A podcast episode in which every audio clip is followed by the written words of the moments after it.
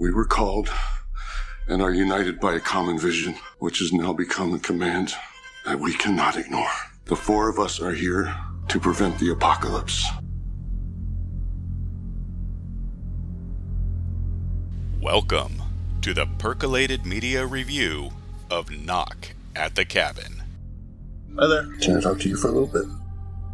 Continuing their M. Night Shyamalan retrospective they began over at Binge Media, Garrett and Matt bring Mike back to dissect the latest thriller done by the polarizing director. We're not here to hurt you. How does Knock at the Cabin stack up against Shyamalan's other work? I'm not listening to another goddamn word you say! How was Dave Bautista's performance? Are you willing to make a choice?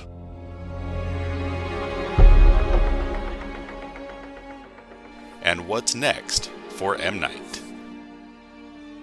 You have to understand that we cannot and will not choose who is to be sacrificed for you. Find out the answers to all these questions and more coming up, courtesy of Percolated Media. Will you make a choice?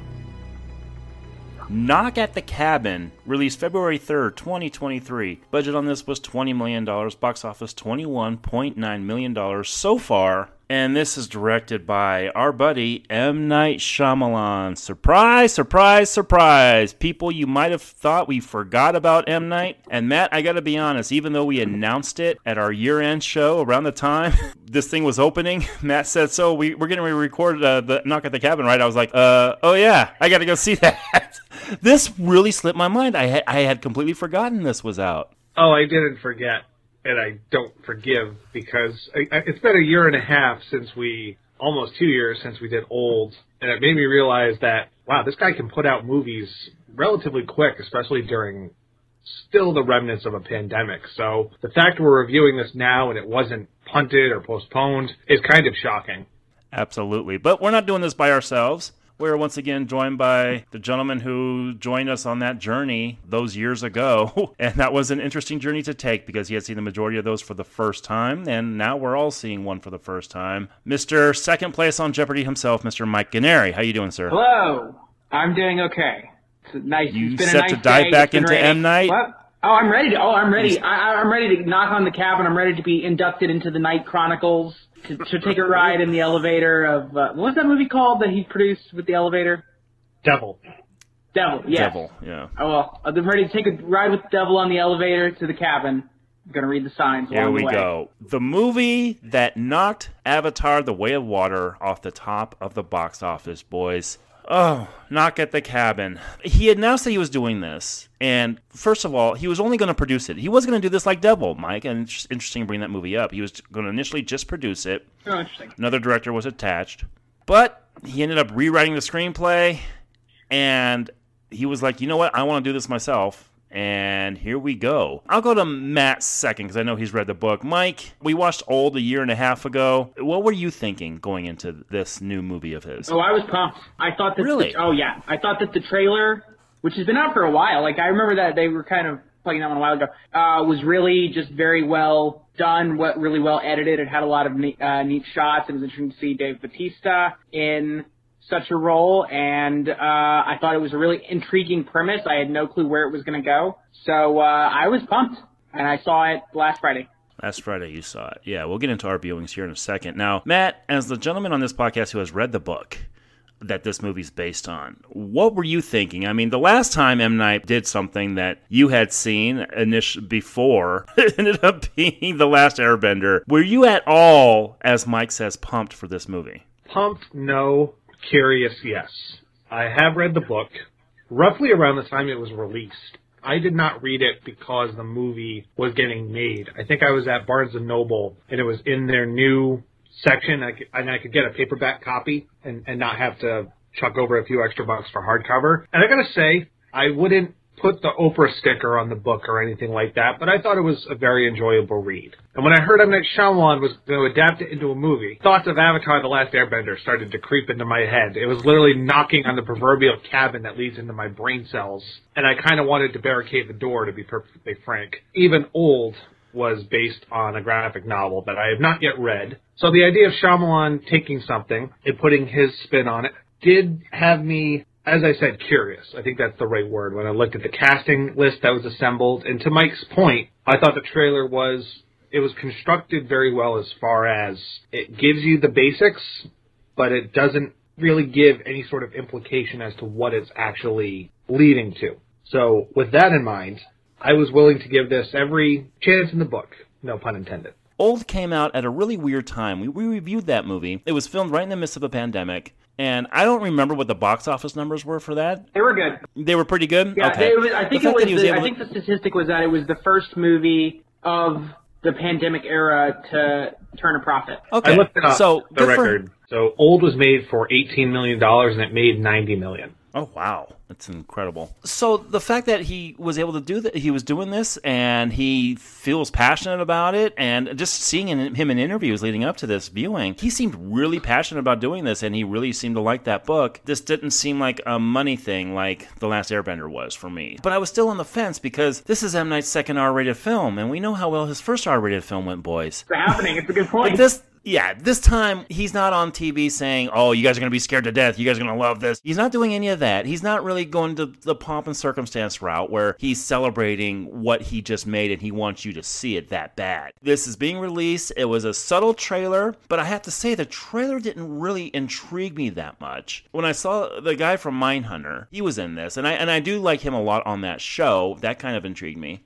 But I gotta say, I went into this very cold. I didn't read one review. I wanted to go in as cold as possible because I was expecting one of those major M. Night twists. We'll get to it. Now, I went to this yesterday as we talked. We're recording on a Tuesday. I saw this yesterday on a Monday. I went with a buddy from work. Jen was like, "Nah, I'm not going to see that. You you had fun." I had eight people in the theater. It was a 1:30 show, and people were responding to it, even though it was that low of a number. I heard some responses to some things going on in this. Matt, you saw this.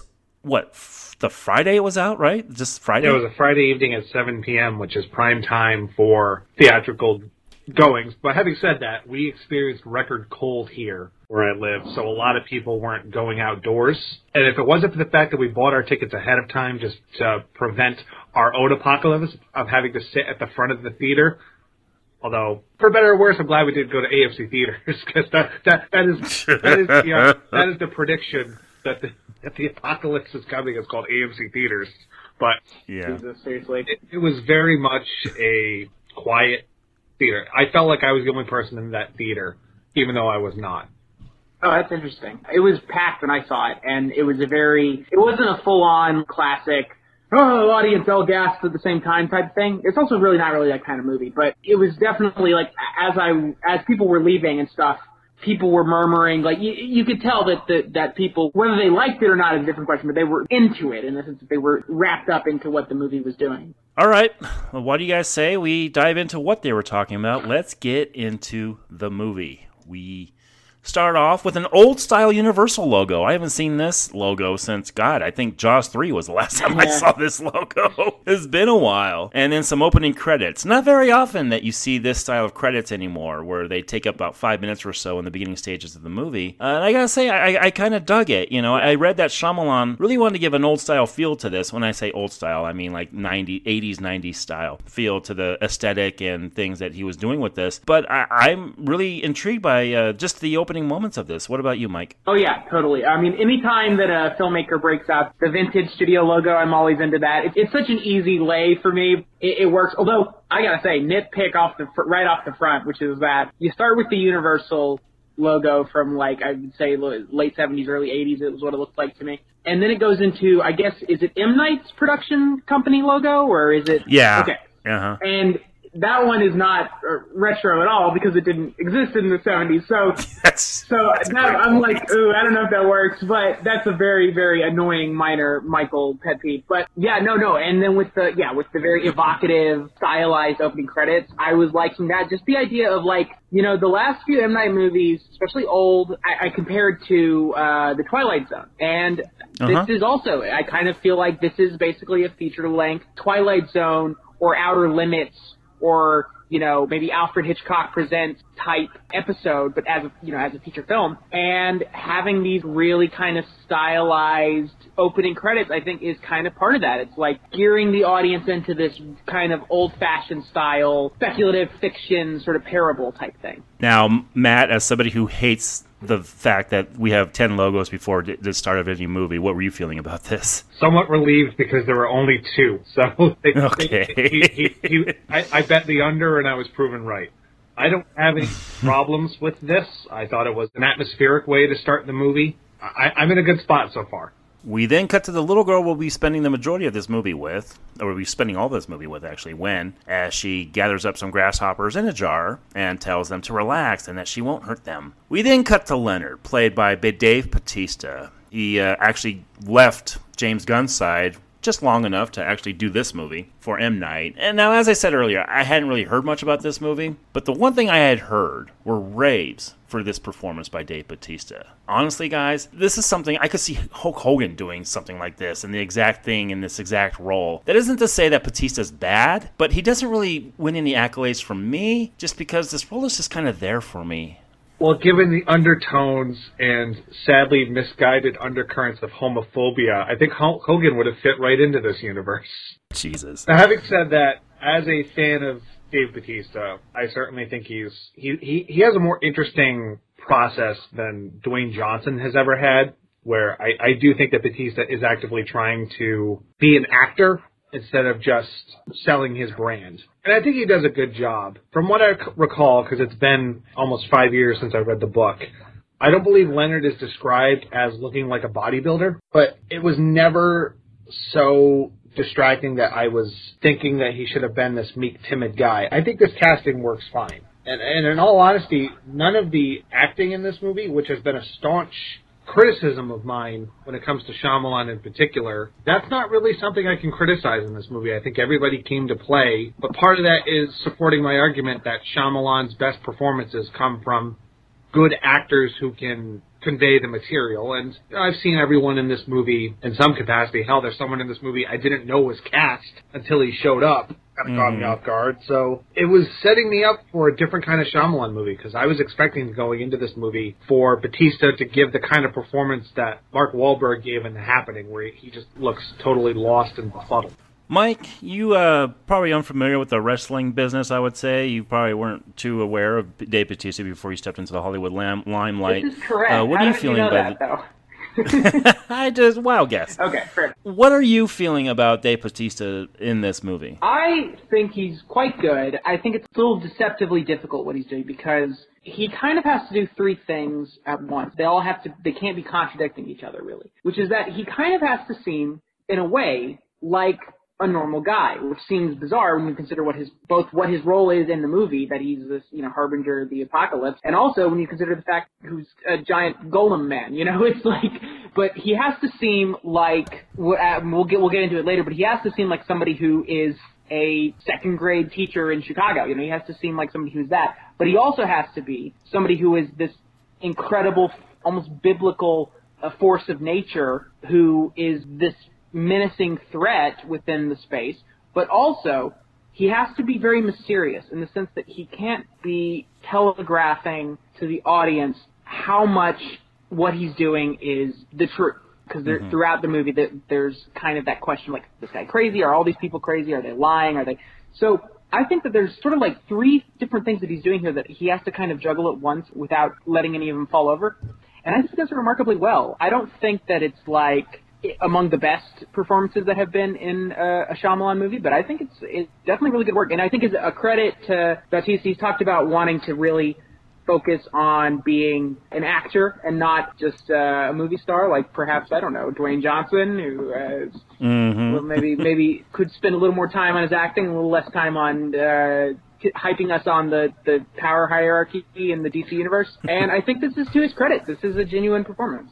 Yeah, this isn't something where he gets his shirt ripped off or anything too. Like he, keeps covered up all of this movie, so I, I I do think he is going more for that acting type performance, and you know he's been working on it for a while. I just wasn't too impressed by it. Maybe it's just the character, and we'll get into the character as we get into it, but it was a little too subtle for me. So Leonard asks if he can talk to Wen for a bit, and she says that she's not supposed to talk to strangers. And Leonard tells her that she's been taught well. He just wants to talk to her for a little bit. Now, Shyamalan, I think he's shooting this very well. He always films Bautista from the ground up, if you notice, you know, to make him look huge. He's using a lot of close ups, and he is using this time to get some exposition out, which we'll get to here in a bit. I think this is a very good scene, but I do think that Shyamalan himself, knowing as we know him, boys, and we've reviewed his movies in the past, I think he feels that he just filmed something that amounts to the first scene in Glorious Bastards with the way he's filming this and he's kind of drawing this out. What do you guys think about this first scene here? It's very much with the way it's shot. It's the opposite angle. Uh, we'll talk about this in a couple of years, Garrett. When Georgie talks to Pennywise in any of the It movies, TV Mhm. series, where instead of Pennywise, he's shot lower than the kid. This one's the opposite, and it's got that same kind of dynamic. It's literally I'm not supposed to talk to strangers, and the person talks the kid over. I do have a problem, and this is something that I have complained about with Shyamalan's movies in the past. It's not anywhere near as bad here, but for Wen's age, who is supposed to be seven, she talks in a much more sophisticated way than either of her parents do. Again, it's in Shyamalan movies, even ones that are based on books, all the adults sound like autonomous robots, and the kids hmm. sound like these borderline Einstein type kids. Well, I mean, the dialogue in in Shyamalan movies is always very like has this weird stilted kind of quality to it. There is definitely some of that here. Although here, I think it, it weirdly, in this first scene at least, it actually kind of enhances some of the intentional awkwardness or intentional un- discomfort of this first scene based on some bad things that are about to happen. It's interesting. People have talked lately. I've been, you know, on Twitter because I make a lot of mistakes in my life, and um, somebody said that, that there was somebody who was uh, complaining about this movie, and they said it was like they said, "Oh, if I wanted to see a play, I'd go to the theater," which I think is silly um, and is bad, cinematically illiterate and theatrically illiterate. And this first scene is, I think, a good example of what I'm talking about because he's using uh, the the close-ups and the, the canted angles and stuff in a way right from the start to cut up the space that we're in into bits that will give us the right kind of tone and vibe and, and, and things like that. And maybe I'm getting ahead of myself a little bit, but you know, there was this critic who a few years ago I remember reading, I think it was Ignatiy Vishnevetsky, who talked about how after he sees a movie, what he likes to do, and I think this is weird, but it made me think, is he likes to go home and try and draw a diagram of what the main setting of the movie was. If it's mostly hmm. set in one house or whatever, try and draw the house. See if you know where the bathroom is, know where the living room is, what hallway goes to where, where the front door is, and everything like that. And when we talk about this movie, I think I understand every bit of the space here, not from the beginning, but from early on, like the layout, every inch of the cabin, things like that. And so I, from the bat, I think that Shyamalan's direction is really kind of tight and well placed, really from pretty much the first scene. Yeah, and just to go back to Bautista for a bit, Shyamalan did say the performance he saw from Bautista that made him want him in this movie was in Blade Runner 2049, which, of all performances that Bautista's given, I don't know if I would go to that one. People love that So- performance, though. I don't like that movie, but people love that performance. I don't either. Yeah, Matt, we'll get to that in about a decade. Yeah, and, and I think Shyamalan also saw the there was a short, not a short film, but they did like a 20 minute precursor to that movie that primarily starred his character because mm-hmm. you know in a movie that already feels like it's 20 hours long, I guess that 20 minutes wasn't essential enough to include. So it's here where Leonard says that he also liked catching grasshoppers when he was her age, and this is where we learn that Wen actually has two daddies, Daddy Eric and Daddy Andrew. Matt, I have questions. First of all, how did you feel about this? And second, is this in the book? All right, I got to show some restraint for now because I definitely have some things to say. But this is straight from the book. They, Andrew and Eric are a happily married gay couple in the book, and this is their adopted daughter. So, so this movie, I will say up front, because I am planning to do a more a, deeper dive into the book at some point. There is a considerable portion of this movie that is extremely faithful, and then something happens where it takes a drastic departure and never merges again with the book. Uh, Interesting. and I'm so excited to talk about that because it, it ties into a lot of my thoughts on the movie. But the setup, as it is, it's the book, so I I can't complain. I'm glad that Shyamalan cast two openly gay actors to play these parts.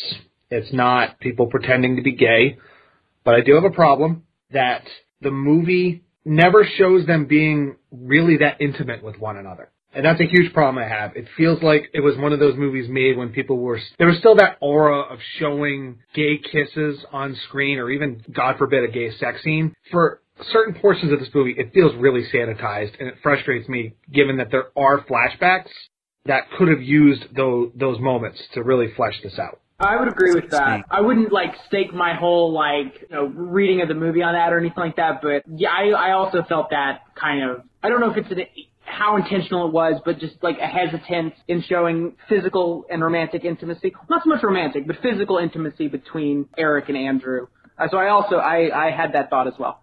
We learned that Wen's favorite movie is Kiki's Delivery Service, and when she asked Leonard why he's here, he kind of avoids the question and then he asks about the scar on her lip and he responds to her answer saying that his heart hurts because of what he has to do today. And then this is when she spots the other members of this club that they're starting to walk towards them. And then he says that they're here to help him do a very important job, one that might be the most important job in the world. Again, We've talked about this scene a lot, but I just think this is a very nice setup for what we're about to get. It is. Bautista has a very important job to do. He has to put M. Night Shyamalan over. wow. That's a wrestling term, Mike. I'll explain it later. Yeah, it's we'll explain it after that. Okay. Leonard says that they are going to have to make a very important decision and that her dads are going to have to let them in when they ask to be let in. Wen runs in the house and tells Andrew and Eric that they have to come in right now now, Andrew is played by Ben Aldridge, and Eric is played by Jonathan Groff, like I said, from Mindhunter. Now, Matt, you mentioned how you feel Shyamalan has d- uh, displayed them and portrayed them. How do you feel the actors do themselves in these roles? Oh, I think the actors are very good. And I have to reiterate this point because it, it may get misconstrued as we delve deeper into the movie. What I have to say about the depictions and the way this is handled has nothing to do with what the actors are bringing to this material. I think both of them do quality work. It's been a while since I've seen Ben Aldridge in anything good because I'm one of the five people who watches Pennyworth, and he Oh plays my god. he plays Thomas Wayne in that because, of course, Alfred, a British SAS soldier, would know Bruce Wayne's father, who is a forensics accountant. and I know Jonathan Groff, you know, from Mindhunter, from Frozen, and you know we'll talk about him in The Matrix when we get to that eventually. oh, yeah. So I- I'm glad, you know, I have to compliment Shyamalan for casting actors who who know the perspective that the the, the book has.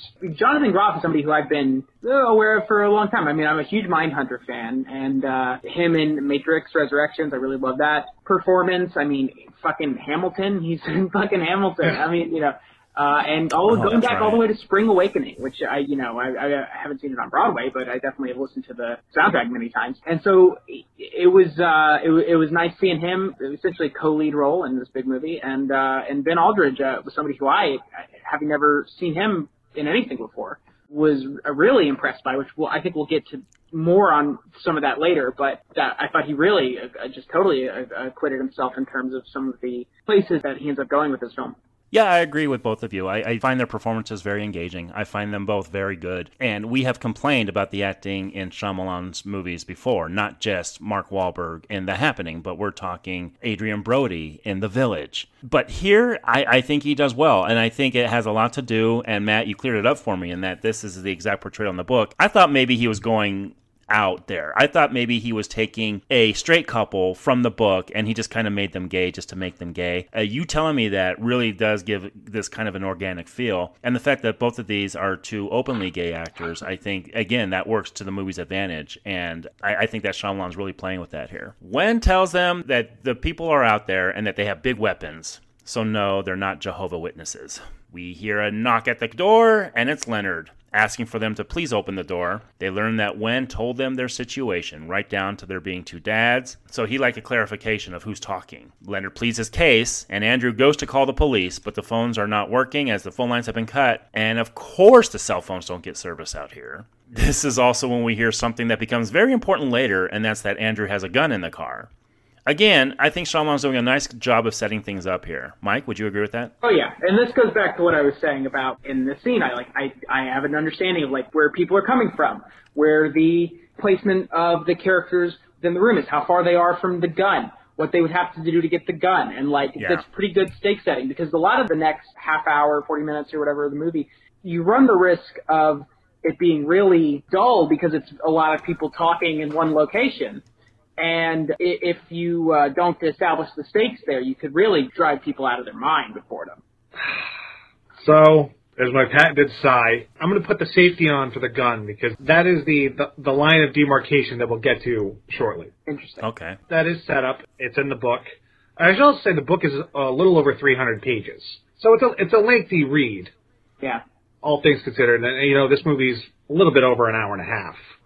So I did expect some, some truncating, but with, with what it, doing right now where they're talking back and forth over the door, that shot well. I get a sense of where everyone is. You feel the claustrophobia as you see people go around the perimeter. So th- there's nothing in Shyamalan's directorial toolkit that I am not warming up to at this point. And Shyamalan's also doing some Tarantino type shooting here, where there are some overhead shots of the doors as they're trying to open, and windows are being closed, but the uh, people outside they start making their way in. Eric fights with somebody that we'll learn is, is a nurse named Sabrina. She ends up uh, cutting Eric's head, and I'm laughing because we're also seeing Ron from Harry Potter make an appearance. He's here now. When I saw the opening credits and I saw and Rupert Grint, I'm thinking, okay, he's either not in this very long or he's not in it very much because every time there's an and and there's an actor attached to it, you know they don't have that big of a role. Matt, were you expecting Ron in this movie? Yes, because here here's why. So Rupert Grint was one of the main is one of the main characters on Shyamalan's show Servant. yeah. Uh, that that's been on Apple TV. I haven't watched it beyond the first couple episodes, but I knew he had a relationship with Shyamalan. Now, having said that, I had no idea he was in the movie. Dave Bautista was really the only person I knew going into this movie. And of course, we have to cast a ginger actor to play a character named Redmond.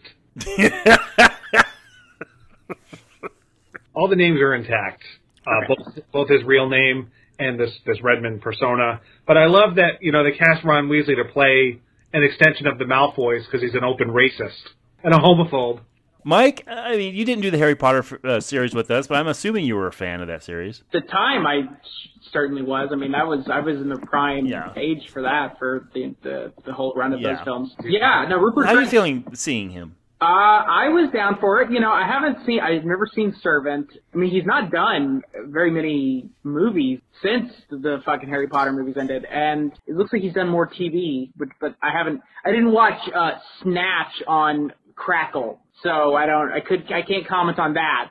I was, I, I was, I was, I was like, yeah. So I'm always, I'm always looking for act. I always like when actors get a chance to do something that's we, we think we know them and we pigeonhole them, and then they come in and they get a chance to do something that we didn't necessarily expect from them. So like, I really love Simon Helberg in Annette. I thought that was such an incredible performance. I love uh, Ke Huy Quan and, and Everything Everywhere All at Once. So I was I was down seeing him here. I, I was very interesting to see him get the and because that's yeah, like as you say, that's like tells you well he might not be in this that much of it, but it also says like people are to be like, hey, and Rupert Grint. He's got his American accent is shaky. It is it is uh, it is a, it is all over the place. But I was glad to see him in this one. I think he's actually really good at this movie. Uh, accent aside, I mean that's such a that's just just one part of of, of acting. So it, I would never want to use that as the whole thing against his performance because I think he's really like it's a really good uh, performance of a guy who's just a real fucking shithead, which is uh, a really like sincere performance as a shithead. You know, a real a real guy. So um, I I think he was really good here. In fact, spoiler alert: if you're listening to this and you're like pausing it every five minutes to go watch a little bit more of the movie or something, I don't know. But spoiler alert: I wish he got to be alive a little bit longer, just because I feel like he was a good presence within the movie. Yeah, I agree with that, and I like him in here too. I didn't really notice the accent. Matt, did you notice that? No, and I'm usually a stickler for accents. That's I know that's you the are. funny thing. Yeah. But I think it's because all I hear whenever I see he will always be Ron Weasley. N- There is no other role he could have that I will not see or hear him in that cadence. So the fact that he did something even remotely different was surprising. And, you know, he looks pretty much the same for being 10 years removed from Harry Potter. Now, another thing I wasn't expecting, Matt, you, me, and Adam, we just did the Sometimes They Come Back series. And that series had a ton of flashbacks in it. Are we back in that series? Because now we see a flashback to when Andrew's parents, they drove out seven hours, ended up staying 45 minutes to have this very uncomfortable dinner with Andrew and Eric. They are seemingly ashamed of their son. I was not expecting flashbacks in this. Is this in the book too? Yeah, there there are flashbacks.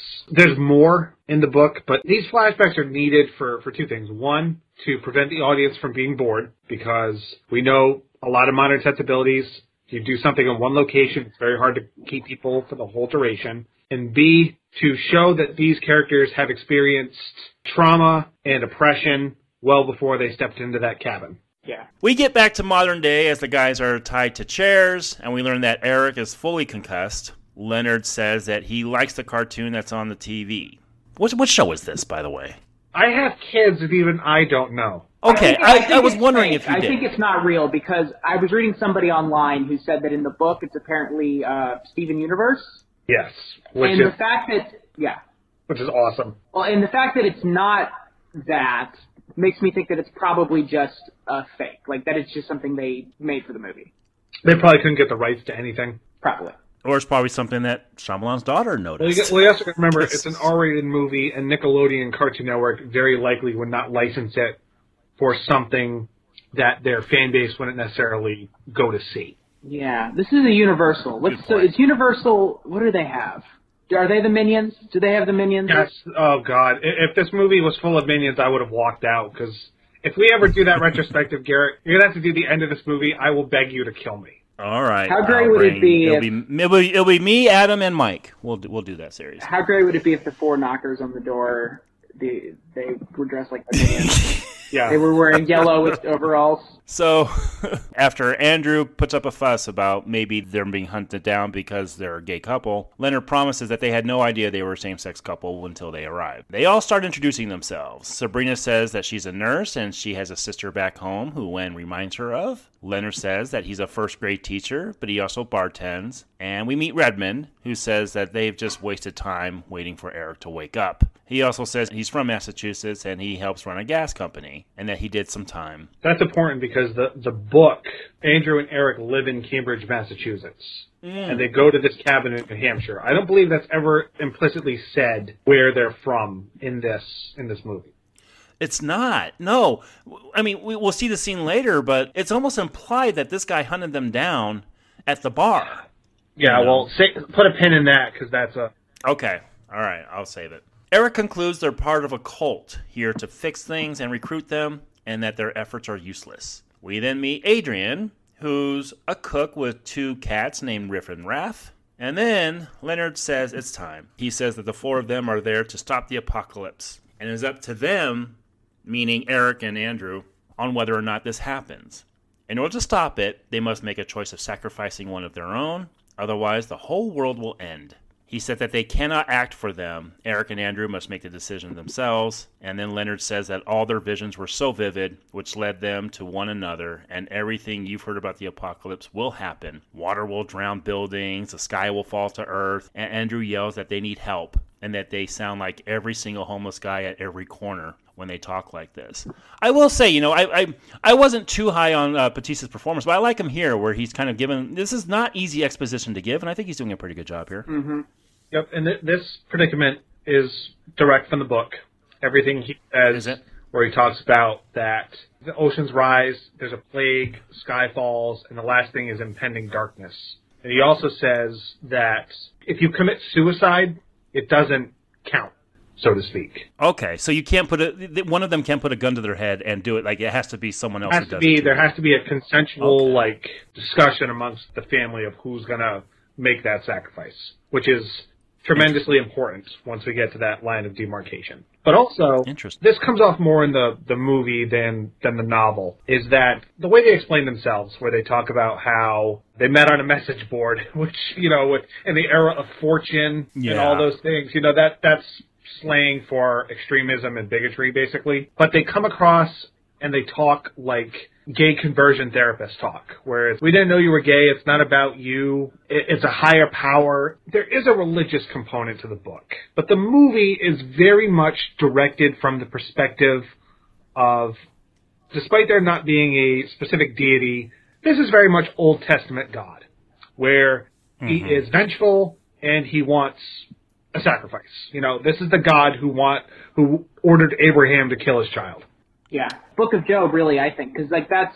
I mean, you're you're 100 percent right about the the Abraham uh, comparison, but but I was thinking like Book of Job, the idea of a person, or in this case, a family, who is being tested, not because they did anything wrong, but just because that that's how it goes. Sometimes in the Old Testament, it's just that you as a person are put up against forces that are so much larger and um, undefeatable, and and how you respond to that is sort of philosophical question. Mike, what do you feel about this setup? Like, are you are you into this apocalyptic type setup here? Oh yeah, I think it's really interesting because anytime that there's a situation like in, in a film, I always ask myself like, God, what would I do in that situation? Or you know, and and Yeah. any, I think anytime you get yourself asking that, uh, a sign of solid drama. Because if you That's a yeah.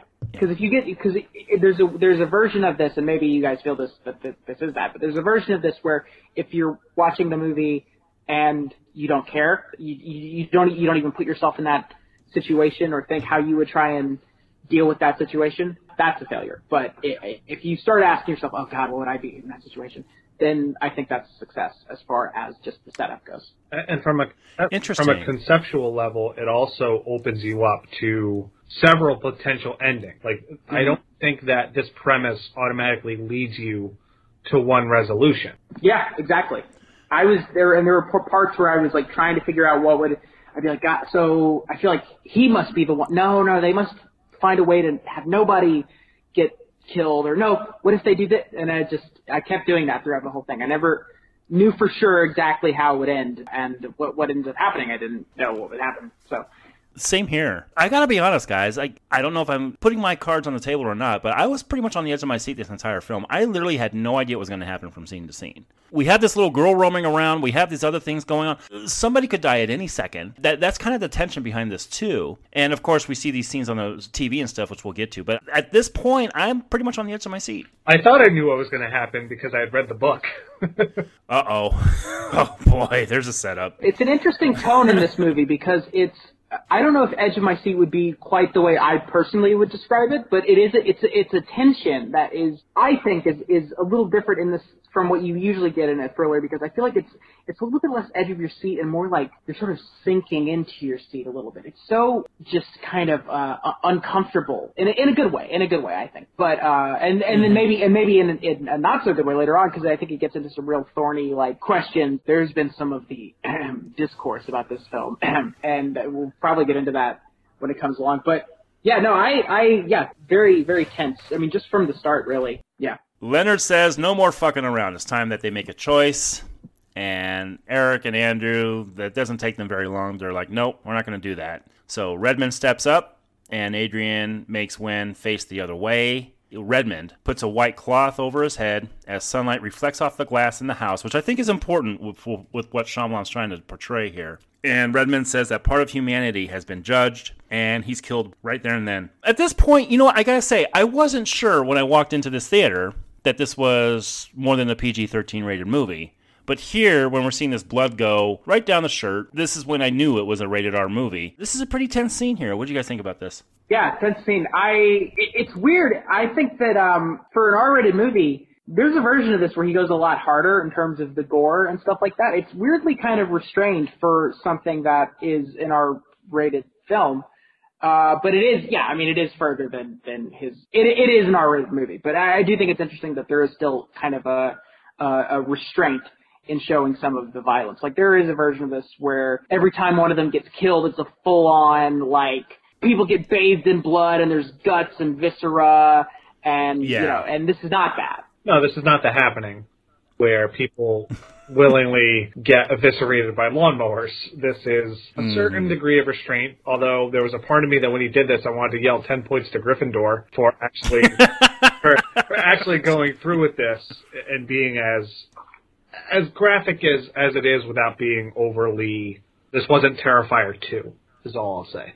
Yeah, and Mike hit it on the head earlier, where he said this kind of feels like a little more like a like a violent episode of the Twilight Zone. He does kind of go over the edge a little bit later, and we'll get to that. But I think here he's pretty restrained, and this, while it's violent, it's not necessarily graphic yet, but it's getting there. It's like everything else in this movie; it just kind of escalates. The violence kind of escalates. Mm-hmm. We then cut to a flashback of Eric and Andrew at the orphanage as they go to pick up their new baby. Back to modern times as Shyamalan is really focused on the moment where they take Redmond outside. He doesn't want to make it too graphic, though, as we're only really seeing his legs and Leonard drag him away. But we're feeling the power of the moment. Like a lot of these, you know, and I'll go ahead call this, it's a little bit of a horror film. Uh, a lot of these movies, like someone dies, and Matt, you and I have covered so many of these. We're just like, up, oh, there's another dead body, let's move on. I think Shyamalan wants you to feel these moments.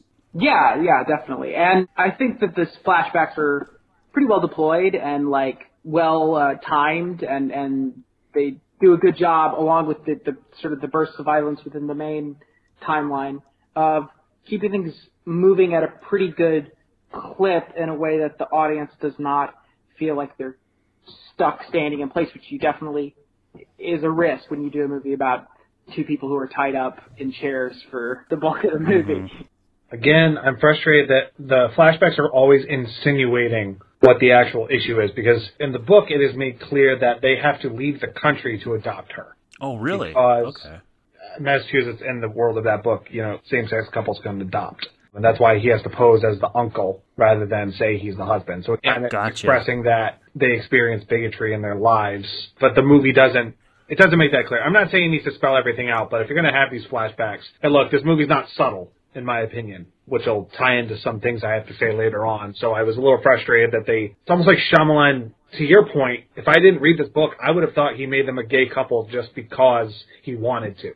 And that's not a compliment in your eyes. No, it's not. When did the book come out? That's interesting that you say that about within the context of the book they that they they weren't able to adopt because that is that is sort of the implication in the movie. Well, the implication in the movie is that the circumstances were not there for them to adopt, whether that was a legal thing or, or societal in a way that's not the law exact. You know, I'm kind of rambling a little bit. I'm just curious because I wonder is, when is the book from? 2018 is when it was published. Oh, okay, so recent. Yeah, that's interesting. Yeah, within the last five years, so they yeah. they scoffed up the rights to it pretty quick. All right, boys. I know we're in the first week of February, but I'm going to go ahead and say we then get perhaps the cameo of the year. Uh, as M. Night Shyamalan is hawking an air fryer over TV, and it's one that apparently makes great fried chicken with a lot less guilt. this was fantastic. I love this cameo. It's good. It's good. We've talked before. We've we've ragged on M. Night's cameos in the past, mm-hmm. and sometimes they go beyond cameos, like in Lady in the Water. Um, but uh, no, this is a good one. I like I like that he's having fun with it, and I like I like the idea of uh, what, you, yeah, you you said it right. It's chicken chicken without the guilt. That's that's so funny given what the where the story is going and everything. But yeah, and it it kind of reminds me of how in he had such a small part in uh, Old, but it was so crucial. And it was like, yeah, and it was like he's kind of playing a, a version of himself a little bit, and that he's filming the whole thing. And then in this, yeah. it's just a complete silly. He's so insignificant in this, which yeah. is probably why I like it so it's much. It's funny. Honestly. It's like it's like when Tarantino finally stopped trying to act, and then in Hateful Eight, his cameo was just he comes in to, to narrate 20 seconds of it as if he's sitting next yeah. to you in the theater. this is not in the book, so it caught me tremendously off guard well before the line of demarcation. so God bless him for getting it out of the way in a pretty inventive way. I wasn't expecting. I'm surprised this cabin not only does it, it doesn't get cell service, but it gets QVC. we see that there are cautionary advisements in the cities of Seattle and Baltimore, as well as Hawaii, as tsunamis are happening everywhere. Andrew is not happy as Leonard wants to see what was shown to them, which is a just happened catastrophic earthquake. So everything they're saying is apparently coming to fruition here. However, Andrew brings up an interesting point. He talks about it looking pre recorded, that it made landfall before they showed up. So basically, they could just be using this as incentive to commit acts of violence against gay people. It's an interesting point to bring up. That is consistent with the novel. But the movie is not preoccupied with having any real kind of philosophical discussions or debates or back and forth. Shyamalan portrays everything as matter of fact. And that is a huge problem I have when you get to the resolution. Interesting. Let me ask you this. If he had gone that way and he had kind of dived deep into this, putting your personal feelings about your own situation aside, wouldn't you have judged it on those merits and not just kind of looked at it as kind of like this pulpy little horror film that he's trying to make? On some level, yes. I'd be very curious if I had not read the book before I watched this movie. Yeah. Um, but but I think instead of going that Shyamalan is making more of a slick thriller, which is why there's that they lay the the gun sequence later on. That that's a much more prominent where it's all about them escaping, not necessarily self defense. That that component is pumped up more in the movie than it is in the book. The book is much more talkative and it's much more conversational. You know, I, I prefer that based on my own personal what I enjoy about these types of, of stories. And I actually think there's a there's a movie we'll talk about in a few years that is not the better version per se, but I think does this idea of making it slicker and, and more of a thriller, but also retaining the point of the of the book. And it has to do with Stephen King as a spoiler alert. Oh, interesting. Interesting. Shyamalan then goes back to the home video footage well that we all agreed he did pretty well in Signs. That was probably the best part of Signs is when he did showed that home video footage. And here we're sh- sh- seeing a huge wave gather steam and then just hit a bunch of swimmers. I thought this was actually very well done. I really did like the scene. We're just seeing that wave just grow and grow and grow, and then it just covers everybody. I thought that was good. What about you guys? I wasn't all that impressed with the rendering on it. Uh, it's it's one of those things where I'm like, okay, this is a movie. No sane person would be taping this consistently as it heads towards them. They would have turned around and started running.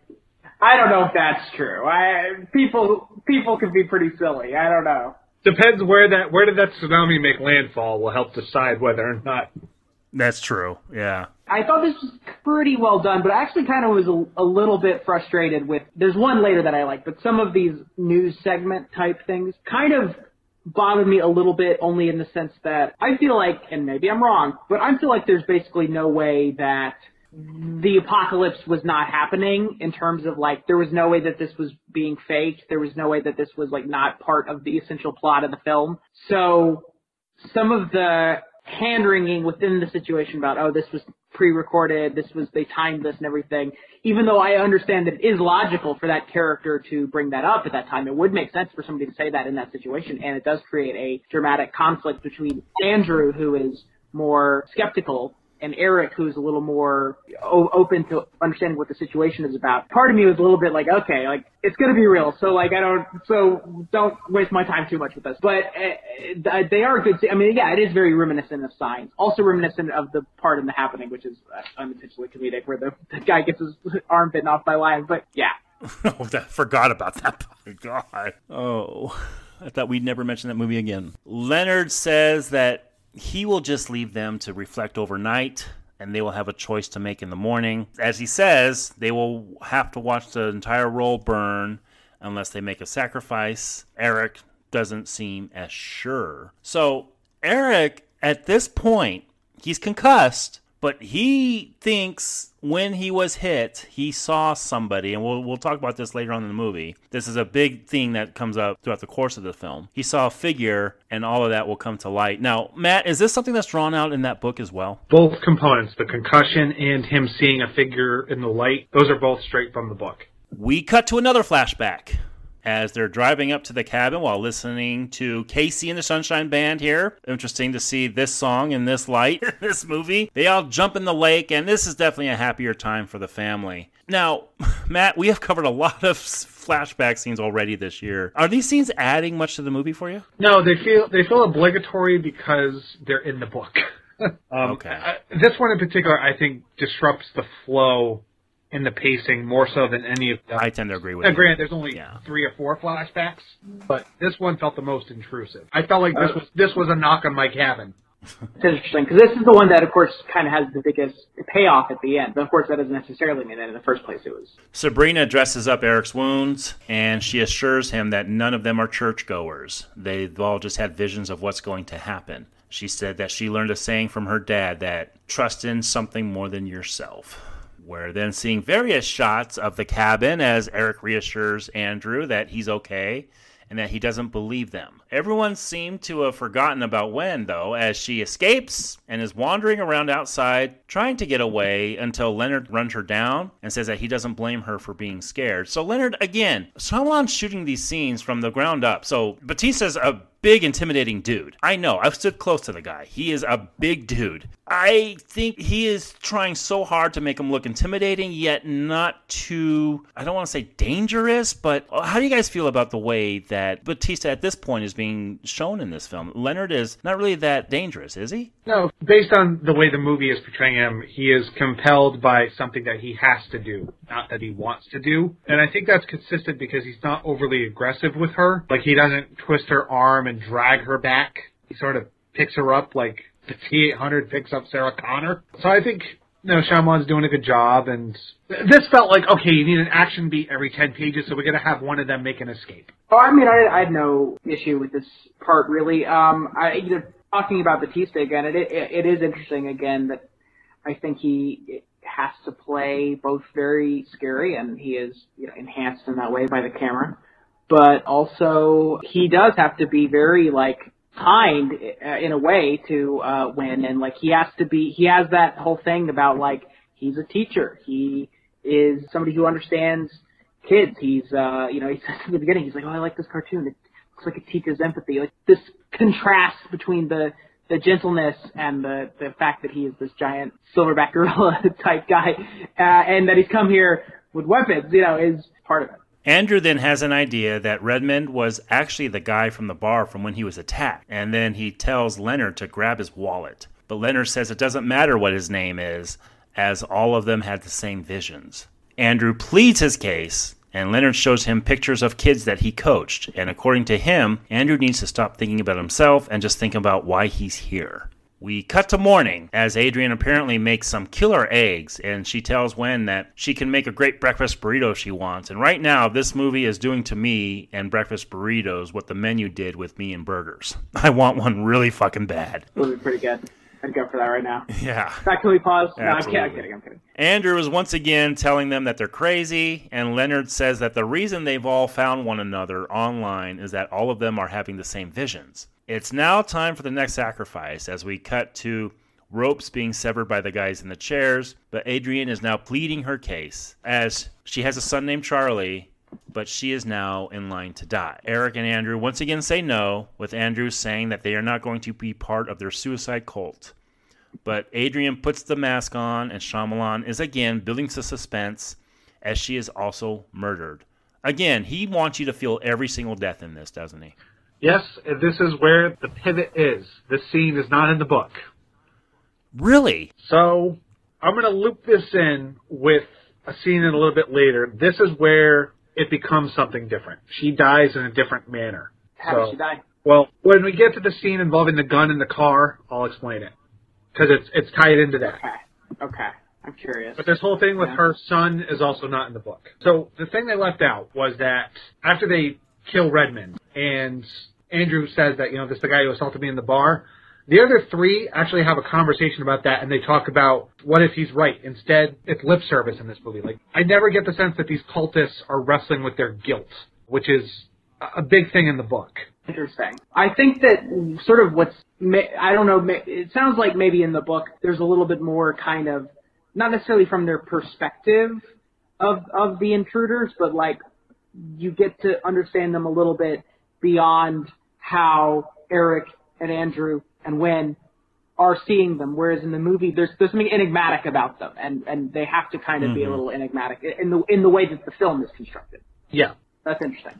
Leonard says now, thanks to them, the second plague is on its way. They turn on the TV, and sure enough, we're seeing schools being shut down. And this is when Eric says that he thinks that he saw a figure, and Andrew is convinced it's part of his concussion. So this plague, this is part of the book as well, correct? Oh, the bird flu? Yeah. Yes, but not until later on. They're a little bit out of sequence. Interesting, because you said this book was released in 2018, right? wow, so this was two years before the pandemic. Interesting. Yeah, it's Just uh, like how the white noise movie is just now coming out, and so it's like Yeah, right? Andrew says that Leonard has been checking his watch and putting on pre programmed shows to prove their point. Wen starts screaming, which is her way of distracting everyone as Andrew and Eric they get out of their constraints and stand up. Andrew makes his way out and is attacked by Sabrina. He gets in their car and goes to the back seat for the gun that he mentioned earlier. Sabrina's trying to get in as Eric is fighting Leonard off. I'll say it, I think this is some pretty great suspense. Now, Matt, file away what actually happens here in the book for now. Do you think in this movie, the way this movie's constructed, that this is actually a pretty suspenseful scene? Yes, it is. But Okay. spoiler alert! All right, Spoiler now- alert for the book, everybody. This is where everything goes haywire. So with the book, Okay. All right. We'll get to that. We'll get to that in a bit. But Mike, do you like this scene of them going out in the car and getting this gun like this? Oh yeah, this is really well done tension scene. A really really well done suspense scene. All right. So Matt, unleash. What exactly is going on here? Your issue. Spoilers for the book, everybody, because I, I would recommend it. So in the book, when Andrew goes out to the car, Adrian is shot and killed here. So in the struggle, Leonard also comes out, and Wen is shot and killed. Oh my god. What the fuck? They killed the kid? Yeah, the, the kid is accidentally shot two thirds of the way through the book. And that changes the story dramatically because Leonard voluntarily lets himself be tied up. And he says that because Wen's death was accidental, either Eric or Andrew still has to die. Okay. Wow. That puts a wrench in Yeah, that's everything. completely different. Like that's that's, That's yeah. completely From here different. on out, they are two separate things. And obviously the resolution is very different, knowing that in mind. Yeah. Well, yeah, knowing what. But, yeah. but there are some dramatic implications as a result of that change, though, that I will get to once the movie Sure. continues. But yeah, from here on out, there's little in common. It is interesting that I feel like watching the movie.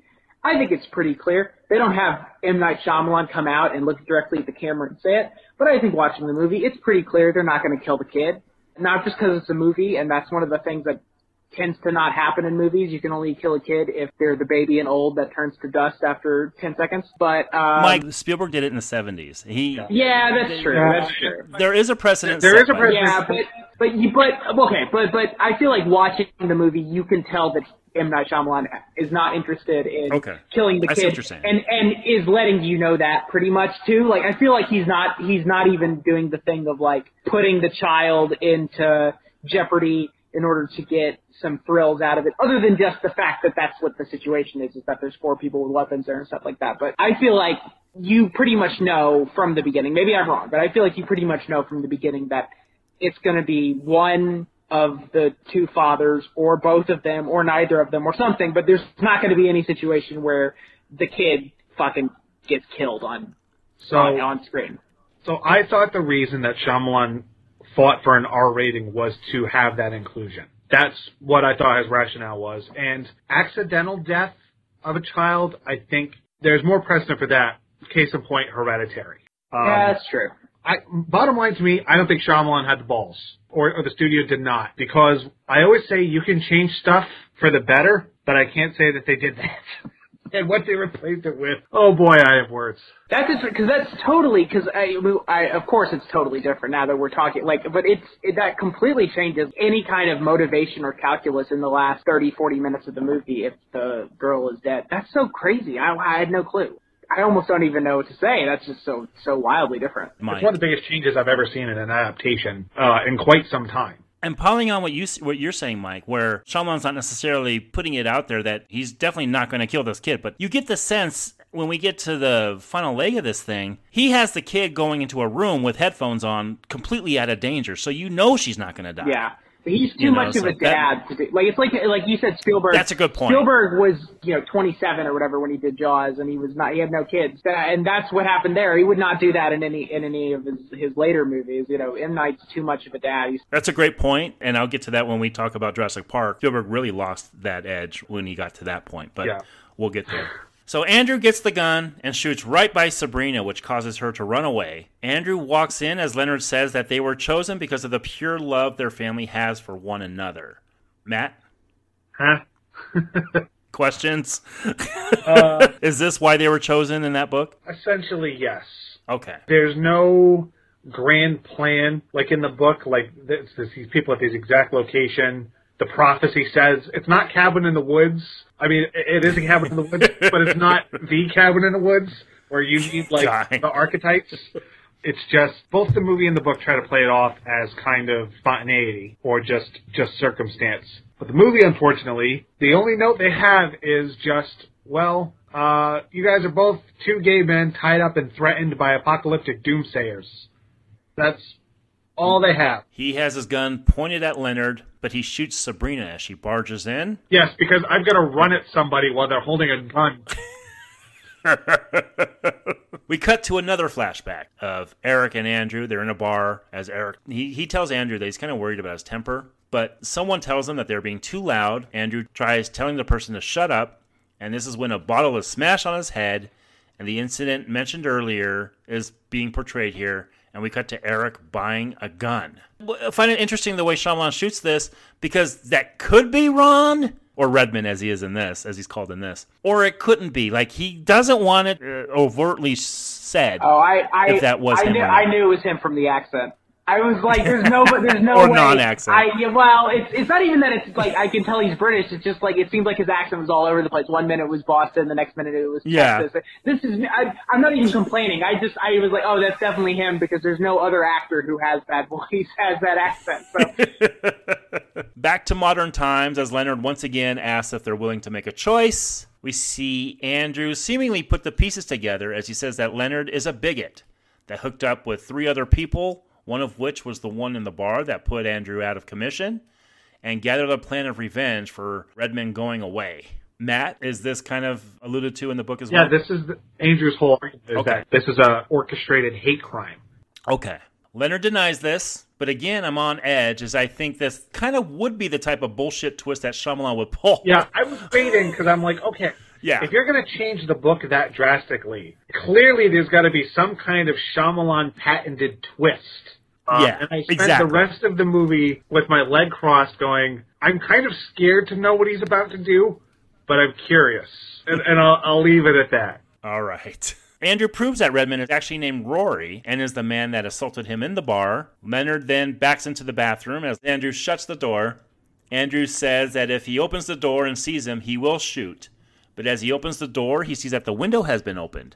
But he shoots a hole in the shower curtain, and as he reaches to open the curtains, Leonard emerges and overpowers him. And this is basically the only time we really see the um, intimidation of Bautista really come out in fruition here. This was a really, again, Shyamalan when he's on, he's on, man. And I think in this movie, for the most part, he's on. I think the scene of Andrew reaching for the curtain and is he there, is he not there? I mean, we know that Bautista can't fit out that goddamn window. We know that's not happening. But the tenseness that comes with that, I think, is done pretty well here. What about you, Mike? I agree. Yeah, totally. Um, I think this is also a, a really tense scene. I was I was gripping my armrest. I remember during this this part. Yeah, really well done. And I feel like you don't get enough of that these days in terms of classic kind of suspense like that. You know, is there somebody behind the curtain or not? I feel like you don't get too much of that in movies these days. So I'm glad that Shyamalan was able to to, to pull that off. And I think that he has point at this point in his career, you know, directing at the level he has in terms of fame and success for over 20 years, he's gotten to the point where he can just do a scene like that, do it pretty. It feels like effortlessly, which is not to say that everything in the movie is effortless, effortless because there's a lot of parts in in, in Night Shyamalan movies that are very effortful, for good or for ill. Yes. You know, there's a lot of stuff where you go, you're really doing a lot here. You know. Matt, what about you, sir? Given that he was behind a shower curtain, I wanted Bautista to clothesline him just to get some, uh, some wrestling. Yes, Shyamalan still knows how to construct a well executed set piece. We then see more of the home video type stuff that Shyamalan loves to do, as we're seeing 700 airplanes falling from the sky as a result of a cyber attack. Leonard starts reciting every word the newscaster is saying as Eric takes out the TV. Leonard says the apocalypse has gone on so long that what they are seeing now is not the fireworks but the sparks of the aftermath. Andrew still doesn't believe it though, as he's trying to take his family with him, but Eric is still hesitant. So Leonard goes outside, as the last part must be done here. Andrew sends Wen to her room and tells her to put on her headphones, and we mentioned that earlier. As Leonard once again says that the screaming is the worst part of his visions, and he begs them to make the sacrifice and save the world, but they're still saying no, so Leonard slices his throat. Ouch. You know, Matt, you and I have covered a, a lot of movies where someone slices their throat. It's fucking sickening every single time I see it. I wince every single time I see someone do this on screen. Yeah, it's the it's the greatest finishing move in professional wrestling. I always wonder if that's how possible that is. I always feel like I wouldn't have the strength. I mean, I'm not Dave Bautista, admittedly. I don't. I don't know how many of our listeners have seen photos of me. I'm slightly smaller in size than Dave Bautista, but I've seen you on TV, sir. yeah, right. I, I always feel like I would not be able to. Not that I spend a lot of time imagining how I would slice open my throat, but I always feel like once you cut a little bit in, you would lose the strength to continue cutting. But I guess that's kind of a morbid thought. I should maybe continue and not not dwell on that. Did the scene work for you or not? Oh yeah, yeah, yeah, for sure. And I think Bautista's really good here with this kind of sad uh, resignation that he has, and yeah, getting that R rating with that slash throat. Yep, yeah, exactly. And like I said, that the violence just keeps escalating. And here, it's really escalated as run, as Red just runs down his shirt, and the sky is filled with clouds. Eric gives his assertion that maybe what they just witnessed was the four horsemen of the apocalypse getting to know them as they were pleading their case. After all, you had Leonard, who as a teacher represents guidance, Redmond, who as the aggressive one represented malice, Adrian, who as a cook represented nurturing, and Sabrina, who as a nurse represented healing. I gotta say, man, I did not see this coming. This was pretty crazy, and I and I did read later that you know if you look at the colors of their shirts, they represent everything that is being portrayed here. And Andrew himself has a shirt that has all these colors on it, as well as Philadelphia. But we'll get past that for Oh now. shit! Hold on a second. Uh, Wait a second. So I'm trying to remember the colors of the shirts. So It's red, yellow. I don't remember also, also exactly. I don't want to stop the, grind this to a screeching halt of color discussion. But yeah, yeah, yeah. I'll, I, I, I, I didn't pick up on that. Yeah, they're all red at some point. I know that. Yeah, Well, Matt, how'd you feel this worked, sir? I hate to be that guy. The, the book Sabrina kills him. S- Sabrina kills who? Leonard. No, Eric? she kills Leonard. oh, she kills Leonard. Oh, she wow. realizes that Okay. you know what? Fuck these visions. Well, I say she has a psychic break, but she realizes that you know this is not the way. So what she does is she kills Leonard and brings Eric and Andrew to Redmond's car and kills herself Oh, before. Because it's sort of like she, it's kind of insinuated that she's possessed by these visions, so she does it to like warn off what's coming, but she tells them that there's still time to prevent the apocalypse before she kills herself. So she's the last one to die in the book. that's interesting. Mike, would that have worked for you? Well, I gotta say, out of the four actors, uh, well, characters, really, it's not on the actors, but out of the four characters who are the intruders, Sabrina was the character I thought was like sort of developed the least. I didn't really get a good sense of who she was. So the idea that she would be the last of them surviving is not particularly interesting to me. And I thought that Dave Bautista was really good, so I didn't, I didn't, I wouldn't want to get rid of him. That's interesting though. Um, yeah, I don't know. I should say that the actor uh, playing Sabrina, Nikki Amuka Bird, she was in Old as well. Just, just Oh, was yeah, yeah, yeah. She was. But she had epilepsy. Yeah, that's right. Oh, okay. Eric says they needed to feel their loss. And the decision they made at the orphanage was theirs, and the sacrifice they need to make is for more than just themselves. And he is at peace as his mind is made up. He says he is now thinking the most magnificent thought of their daughter in the future, who has led the life that she has always wanted to lead. And she's going for a drive with Andrew as she has found somebody who loves her. And basically, this is the figure that he saw when everything was coming down. So, with this in mind, Andrew goes ahead, he pulls the trigger, and we learn that the biggest twist of this M. Night Shyamalan movie is that there is no twist. There is actually a fucking apocalypse. Mike, what'd you feel about this? Well, I, I, I was not surprised that the apocalypse was coming. I don't know. Maybe I'm wrong about this, but I feel like Shyamalan, I feel like the twistiness of his movies is a little overstated. I feel like sometimes it's just plot and people are like, ah, it's the twist. And I'm like, well, no, it's just something has to come after the thing that came before, you know. So yeah, I was not surprised that that's what was happening. It was really was the apocalypse, but I was liking the way that it was coming across, and I thought the way the, the escalation of first it's tidal waves and tsunamis, and we've all seen those on the news and everything, and it's scary, but we've seen it on the news, and then eventually you get viruses, and that's something we all are very familiar with now, but just a few years ago, we I don't think we really were, and so that's that's new in a way too. And then it's these planes falling from the sky. This is the imagery that I was talking about. I thought was really interesting because I, I, I can't think of any movie where that has ever been imagery they've deployed before. Just hundreds of planes falling out of the sky and everything like that. Yeah. And then finally with this, the the, the lightning crashing all over and and trees lighting on fire and everything like that. The apocalyptic imagery of it I thought was really kind of well done, very biblical. In conveying really that this is, you know, the ending of the world, which is something that gets threatened all the time in movies these days. Usually it's somebody in a giant spaceship that's hovering above the universe and there's a laser beam coming down or whatever and it's so abstract that you don't believe it. So I think that it really does feel like Armageddon here at the end of the movie. And when I say Armageddon, I don't, I'm not talking about uh, one of the lesser Michael Bay films. I think that's the only Michael Bay movie we have not yet reviewed.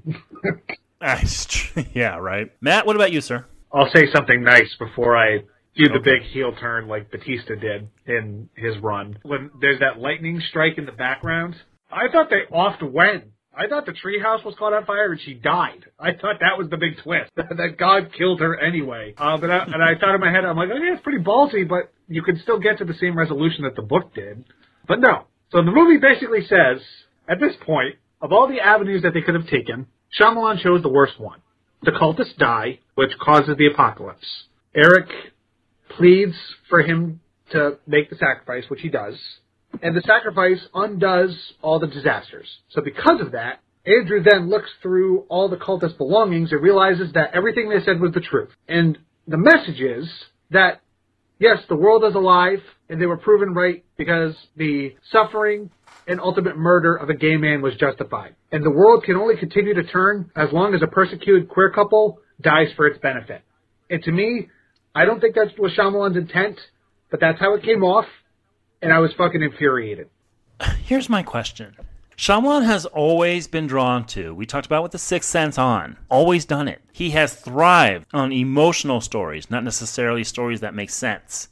Here, we have this couple making the sacrifice, and he is going for the emotion of it. But really, what does this couple have to do with the entire world ending around them? Well, they don't have anything to do with it. I mean, it's it's philosophical. It's the question of what would you do in that situation. And I think actually the key line in the movie, I think, is where uh, Eric says to Andrew, he says, "What's been happening since the beginning of time? It's always a, a different family." And this just keeps happening and again and again, and they keep having to make the choice, which is really just a way of saying this could be anybody. It just so happened that we're looking at this one couple in it. The fact that there there's no real sort of grand design, I don't think beyond that. I don't know if that's the case in the in the book or not. But it's interesting, Matt. I I read the ending of the movie uh, pretty differently. I see where you're coming from, though, uh, and it's it's de- he's definitely playing with some really. I mean, it's it's it's really thorny kind of material, and it sounds like it goes right back to the source material. I think this movie is so much in conversation with old. So old, so much of that was about the idea of one moment you're young, the next moment you're old, and then you're dead and you're gone. And part of what was going on in that movie is that eventually the uh, characters, you know, after try- fighting it, trying to solve it, and trying to figure out how they can get out, oh, out of this situation where they're aging so rapidly, they eventually get to the point where they just realize, you know, this is a pretty nice beach, and they kind of accept it and they die. And we talked about in that episode about maybe the movie should have just ended there, really. But that movie, I think, mm-hmm. is kind of a movie about accepting death and accepting just the course of all things, really, in a way that's kind of positive.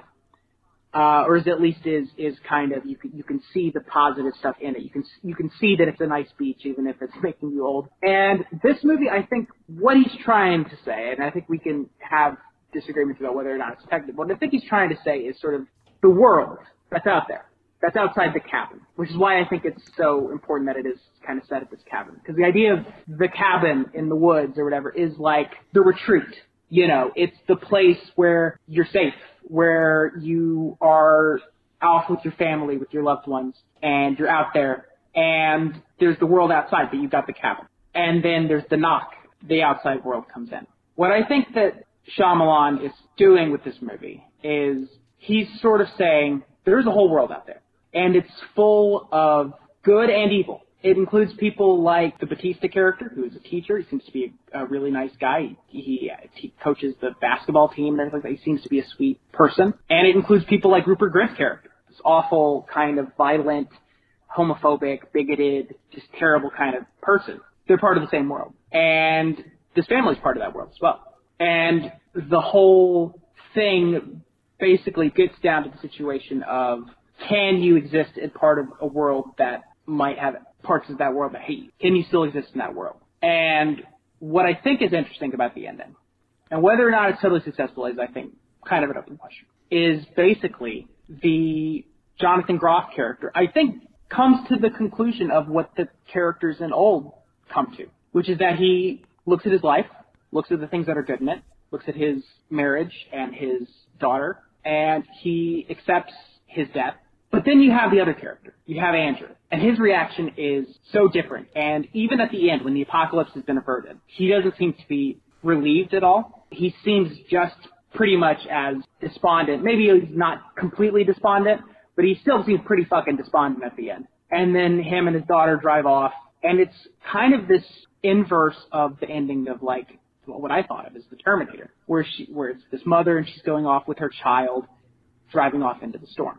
Here it's shot in this way where you can see both the storm and the light. The darkness, the light, the, the danger, and also potentially safety, but it's all out there. That's all out there in the world. That's the way I read it. Now, this is some tricky stuff, I think, because, I mean, it's just dealing with so many things in terms of religion, in terms of sexuality, in terms of hatred and, and prejudice and things like that. And as I've thought about it, the more I think about old and how they tie into each other.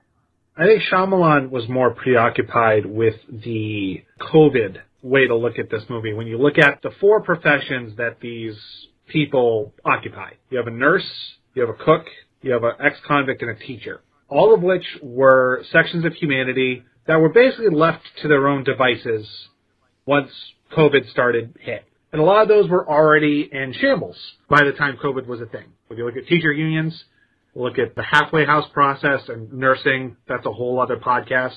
But the movie is almost indicative of who it believes to be the most useful. And it's kind of insensitive to me that Sabrina is the only one that's dispatched by somebody else. The, the nurse of all people. There's a certain amount of insensitivity to that, and I, and I get what you're saying. I don't envy Shyamalan. It's a it's a delicate line to cross, especially with all the different ways that he has to play this in a universal, no pun intended, sort of religious allegory. It's not specifically a denomination, but it's rooted in Old Testament God, as we talked about earlier. But my problem is that the movie never explores that implication, specifically how those values left their own trail of blood that includes every single letter in LGBTQ. Mm-hmm. And I find that to be just, I don't believe Shyamalan is a bad person. I don't think this was his intent, but I don't think he was skilled enough to pull this off. I think Paul Schrader could have done this really well. I think Lars von Trier could have done this really well because the whole resolution of the book is that after Wen is killed, Eric considers doing what he does in the movie.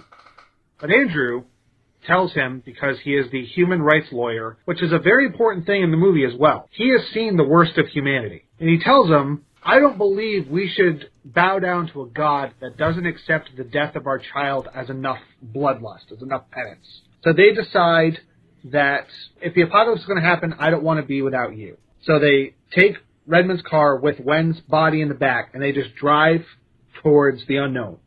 Like it's not explicitly said, if the world is ending. And I think that's my own personal preference notwithstanding. I think that's more powerful than what is illustrated here. We cut to Andrew and Wen watching the cabin go up in flames as it's struck by lightning. This this was so fucking they... convenient. This is a way to make sure that there's no investigation.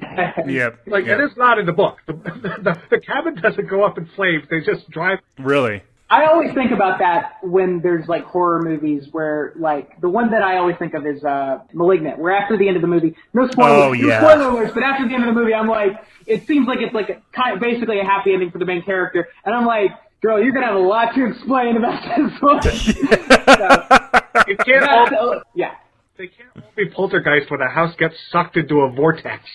Yeah, yeah, right. So there's a little bit of that here.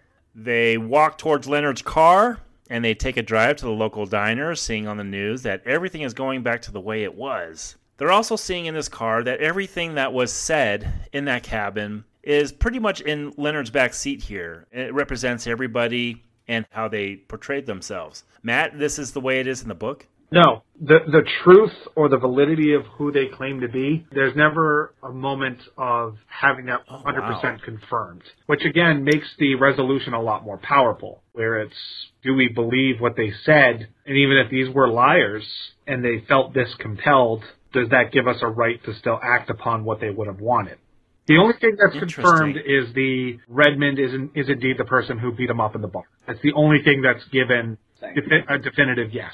And I want to say, Shyamalan, being the big Alfred Hitchcock fan that he is, being the one who, back in the early aughts, he was portrayed as the master of suspense. You would think he would keep something like this in the air, but he resolutes everything here. Yeah, and it undoes the message, like I said earlier, because it proves that they were right, and all the deaths and all, the ultimate death of his Yeah. husband was proven correct because the world needs to keep spinning. So what if someone has to die? Which is totally different than the, than the ending of the book. It also proves That's sort of crazy. that the hidden clue way. So it was what I was talking about earlier. Is just this sense of like it's got the two main ones that they kind of linger on are there's the ID that uh, confirms that it, he, he was O'Bannon, uh, the attacker, and then there's but then there's also that photo of Adrian and her son.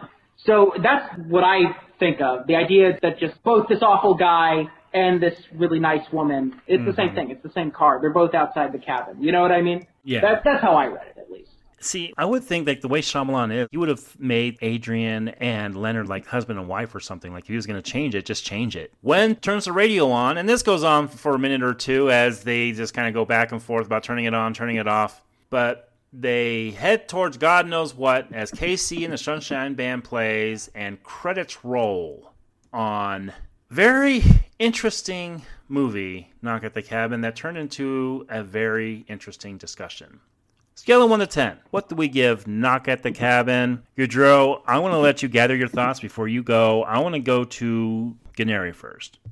I think that this is pretty similar to what I thought of old. I think I don't know. This might. I think I might like this a little bit better than old. I think this is a good movie. I think that it is pretty successful by all the terms that M Night is laying down, and I gotta say, I think I'm gonna give this an eight.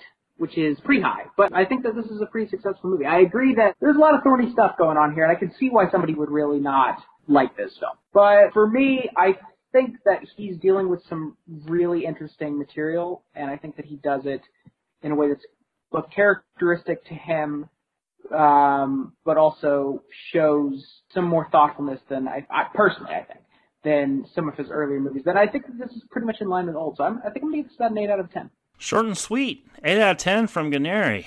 Mr. Goudreau, you of the, as soon as you came out of there, you text me. You were like, when are we to do that podcast? Because I have things to say. You let a lot of it out already. What uh, What's your final score on M. Night Shyamalan's Knock at the Cabin? Th- this is not the movie I was expecting, and my reaction to what I saw is not what I anticipated going into that theater. I, I respect Shyamalan for trying to make a movie about modern times and how, more so than a lot of his movies, this one's really got a, a point to make. Unfortunately, I think it's a terribly executed way that he changed the story to befit what he wanted to do. I found the intent or not, the messaging and the resolution of this movie to be reprehensible. To me, this is sort of the inverse of, to mention the movie I alluded to earlier, this reminded me of the opposite of Stephen King's The Mist. When you look at the book versus the movie, where the movie, which we'll talk about in 10, 15 years at least, no, it's sooner than that, that story is predicated on the fear of God, particularly being conveyed by someone who is acting on a higher power and convinces people to join their cause. Look at the movie that's kept intact. But Frank Darabont, he came up with a resolution similar to what Paul Tremblay did in the book, where there is a choice made and it's a gut punch involves losing a child and it's that whole thing of God is not benevolent. He is malevolent. And I got the sense that this was the opposite, where he took something that really in the book had a very strong point and shocked me. You know, it's not common in media to have the death of a child depicted during the events of the story. A lot of times that's the setup or the, the impetus. Like a lot of times when people go away to a cabin, it's because they lost their child and need to bond again as a couple. But as a movie, in particular, I do have to judge this as an adaptation. That is just my opinion because I wanted to have read the book. It's kind of inescapable for me to not look at it that way. Yes, it's well made. Yes, it is removed of some of Shyamalan's biggest blunders as a director. But unfortunately, I find that what was being said and how it was being said removed a lot of the merits.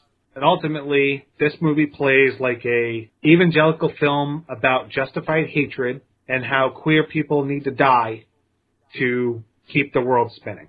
And I honestly don't believe that I am reading too much into this. If you think I am, please feel free to talk to me. I can have a very civilized discussion with you because that is the world we live in. And I think the movie unfortunately revels in some deeply irresponsible things. So my knock on the cabin, I would tap on that door once in 10 tries. Next to Lady in the Water, this is the most I have hated an M. Night Shyamalan movie. Wow. And I have to say, that is not what I thought I would be saying when I entered that theater. Wow. Is this You the just blew me biggest uh, that. score Yeah. disparity you've ever had on the show? It's going to be because I'm more on Mike's side than Matt's. And Matt, trust me, dude, you are one of my best friends on this planet. I have had many, many, many discussions with you. I know where you're coming from on this uh, from a deeply personal space. I, I get it. I really do. But me, I am looking at this as a suspense film, and I think this shows a lot of what Shyamalan is best at. And in having a discussion with the guy I went to the movie with later on, he texted me later. He said, You know, I think this movie is kind of like the trolley problem as a movie.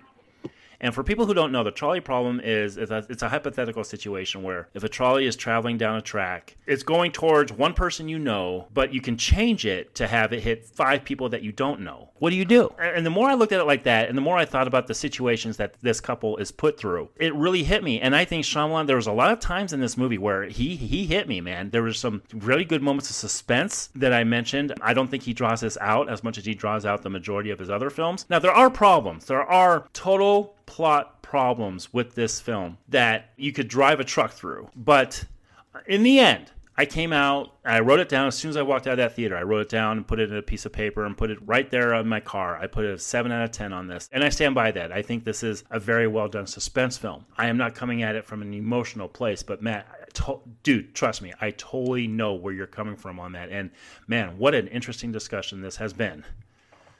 Okay, Knock at the Cabin is done. Now, this is the second movie of a two movie deal that he inked with Universal. This has grown has grossed about twenty two million dollars at the box office. Not too big, but it's only you know at the time we're recording this, it's only been out about half a week. Where does Shyamalan go from here, Mike? Uh, he, he'll stick around at Universal for multiple reasons. This is going to be fine. I mean, it, it just it like in terms of the box office, like it matched its budget, and it's not going to do a lot bigger than that. Or like it's it's going to grow a bit more than that, but not like a huge, huge amount. And Universal is not to get too like macro with this, but they're definitely trying to develop themselves as the stable for directors. That's what so much of them bid, outbidding the other studios to get uh, Oppenheimer and Nolan was about about them getting a signing a deal with the Daniels right after Everything Everywhere All at Once, and Shyamalan's been with them and and he's made these movies with them for a while, and I think that he'll uh, continue basically doing what he's done since The Visit, which is make basically small movies that are usually like set in pretty much one location. So the visit split. Glass was the biggest of them in terms of scope, and even that's a pretty like low key movie for a you know superhero movie. Old, and then now this. He'll continue. I assume he'll continue making kind of twenty million dollar max thriller type movies. Probably some more adaptations. He's done two adaptations in a row. I wonder if that's just where he's feeling at this point in his career. And probably just continue sort of at this clip for I don't know, maybe the rest of his career until or until they stop allowing movies to be made that aren't sequels or remakes. I don't know if he'll anytime soon be getting back to the days of when he had a hundred million dollar budget movies. But uh, I think And Spielberg knocking on his door. yeah, yeah, exactly. I think he's figured out essentially that he's going to shoot movies in Philadelphia that cost ten to twenty million dollars, probably for the rest of his career, which is fine. I mean, I think this has been the most successful kind of run of his career. I pretty much liked his last five movies to one degree or another. I mean, I, I, some of them I like better than others, but I think that this is a good kind of zone for him to be in this kind of contemporary Twilight Zone type perspective. So that's, I think that's probably where I don't know what his next, if he's got anything lined up at this moment, but I'm sure he has something in the works. Matt, what about you? As somebody who has really, really just come down hard on this film, where do you think Shyamalan can go from here? And could he go to somewhere where you find him respectable again? Definitely. I did rewatch Old because I wanted to see it again after the year and a half reprieve. And I gotta say, I think that movie for me is what the happening is for a lot of people. I think it's immensely entertaining, albeit for a lot of the wrong reasons. I laughed a lot but I, I do believe he's going to stay in this thriller, relatively low budget. If not Universal, he'll just call Jason Blum because they have a relationship, re- recoup some things with Blood, Blumhouse depending on how much money this movie makes in totality when it's all done. As far as what I'd like to see him do, to, to be honest, there's a part of me that wants to see what he would do with an outright comedy. Not something like The Happening or Old, where it's unintentionally hilarious, uh, depending on your perspective. But and I'm not saying you know some studio thing he does like the latest Adam Sandler vehicle or anything like that. Maybe Adam Sandler is a little bit of an outdated reference, but you you know. I was gonna say. Yeah, you know, he's making uh, this in 2012. I don't know who, who's a who's a big comedian now. Nobody. That's the thing. There's no comedies anymore. They they they were outlawed. It's fucked up. Or maybe give him it's Universal. Give him Fast and Furious 11 just to see. Like, give him give him an action movie. I'm kind of curious to see. Not something like The Last Airbender where that's a lot of like awful CG and stuff. Maybe a very true horror movie, like something that where he deliberately tries to scare you. He claims he did that with The Happening, and I think that that was bullshit on his part. He's got choices, is what it comes down to, and and my disdain for this movie does not mean that I will not support whatever his next project is. I just think he he had a huge misfire, and he's had those before. I gave him. I thought Lady in the Water was going to be the death nail, and then he came out with Split and The Visit, which I enjoyed. So there was a clear path to forgiveness that I would have with reconciliating with Shyamalan. And you know what? I might eat these words, but I would love to see what he would be able to do, given the retrospective we're in the midst of doing, Matt. Like, or in the beginning stages of doing. I would like to see what he would do with a King adaptation. I like to see what he would do with another adaptation. I'm kind of more in line with Mike here. I think he does have places to go that are interesting, but I, I, I think with this two picture deal up, I, I, think the sky's the limit for him. And God, a Fast and Furious movie with M Night Shyamalan. Who the who thought James Wan would be able to handle a Fast and Furious movie? So who knows? But you know what though, I Matt might be onto something. Maybe give him a comedy. He did redo the entire script of She's All That, and that's one of my favorite movies of all time. But give him one of those. Give him something that doesn't really come off as self serious, which I think at moments this movie does. But I'm interested to see what he does next because he is one of the most interesting filmmakers I have ever seen in this lifetime. And I don't know if we'll ever see another one like him, quite honestly. And you know what? I've always had respect for him. Well, I've had respect for him in the last few years I'd say seven, eight years where he self finances the majority of his own films now. So he put he literally puts his money where his mouth is. Yeah. And if he has an idea, he's going to make sure it comes out in his vision. And I respect that about the guy. I really do. I think he was kind of humbled. We've seen that over the years. And after this movie, we'll see where the box office goes. But I think the sky's the limit for him after this. I really do believe that. And who knows where he's going to go. All right. That does it for this review of Knock at the Cabin. Thank you, boys, for joining me. Mike, thank you, sir. I really appreciate you continuing this retrospective with us. Please continue checking us out. We have more surprise reviews coming up. We have stuff coming up on the Patreon, which we're going to announce pretty soon. A lot of cool things coming up. But thank you, Mike. I appreciate your time, sir. Oh, please. It was my pleasure. And until next time, when, hell, I mean, next time M. Night Shyamalan comes out with the movie, the three of us will be back. But this Friday, join us because we're going to the high seas. We're going to join Captain Jack Sparrow and his mates on Pirates of the Caribbean. And until then, three of us are here to podcast the apocalypse. Thank you, boys.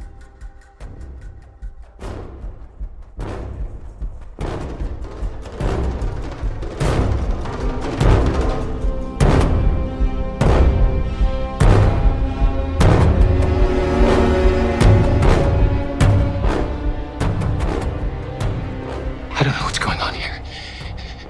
But where are the keys to the truck you guys came in through? I'm taking my family. And we're leaving.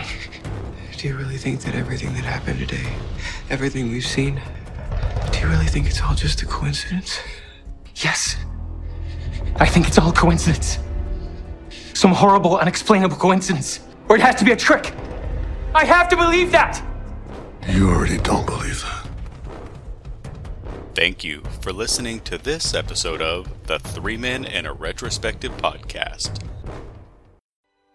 You have to understand that we cannot and will not choose who is to be sacrificed for you.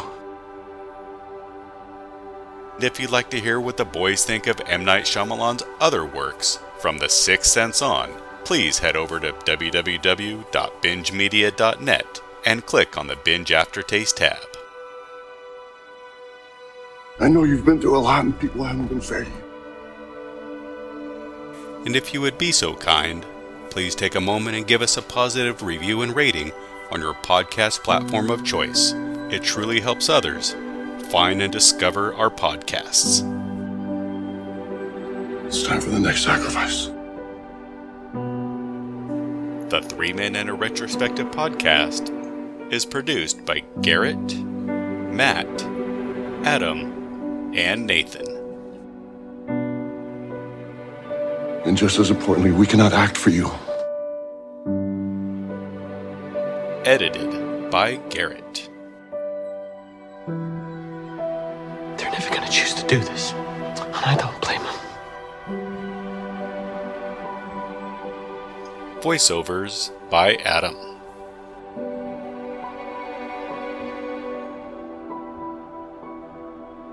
You're doing us all, Andrew.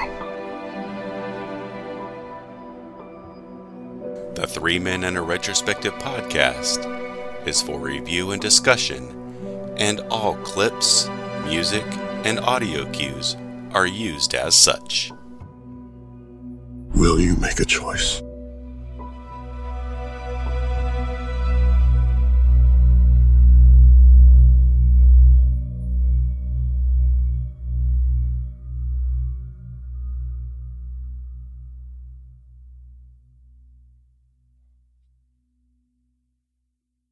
I'm afraid the rule is that no one's allowed to leave. All right, you guys ready? Yeah. Oh my god, I've been ready since the moment I walked out of that theater. Oh my god.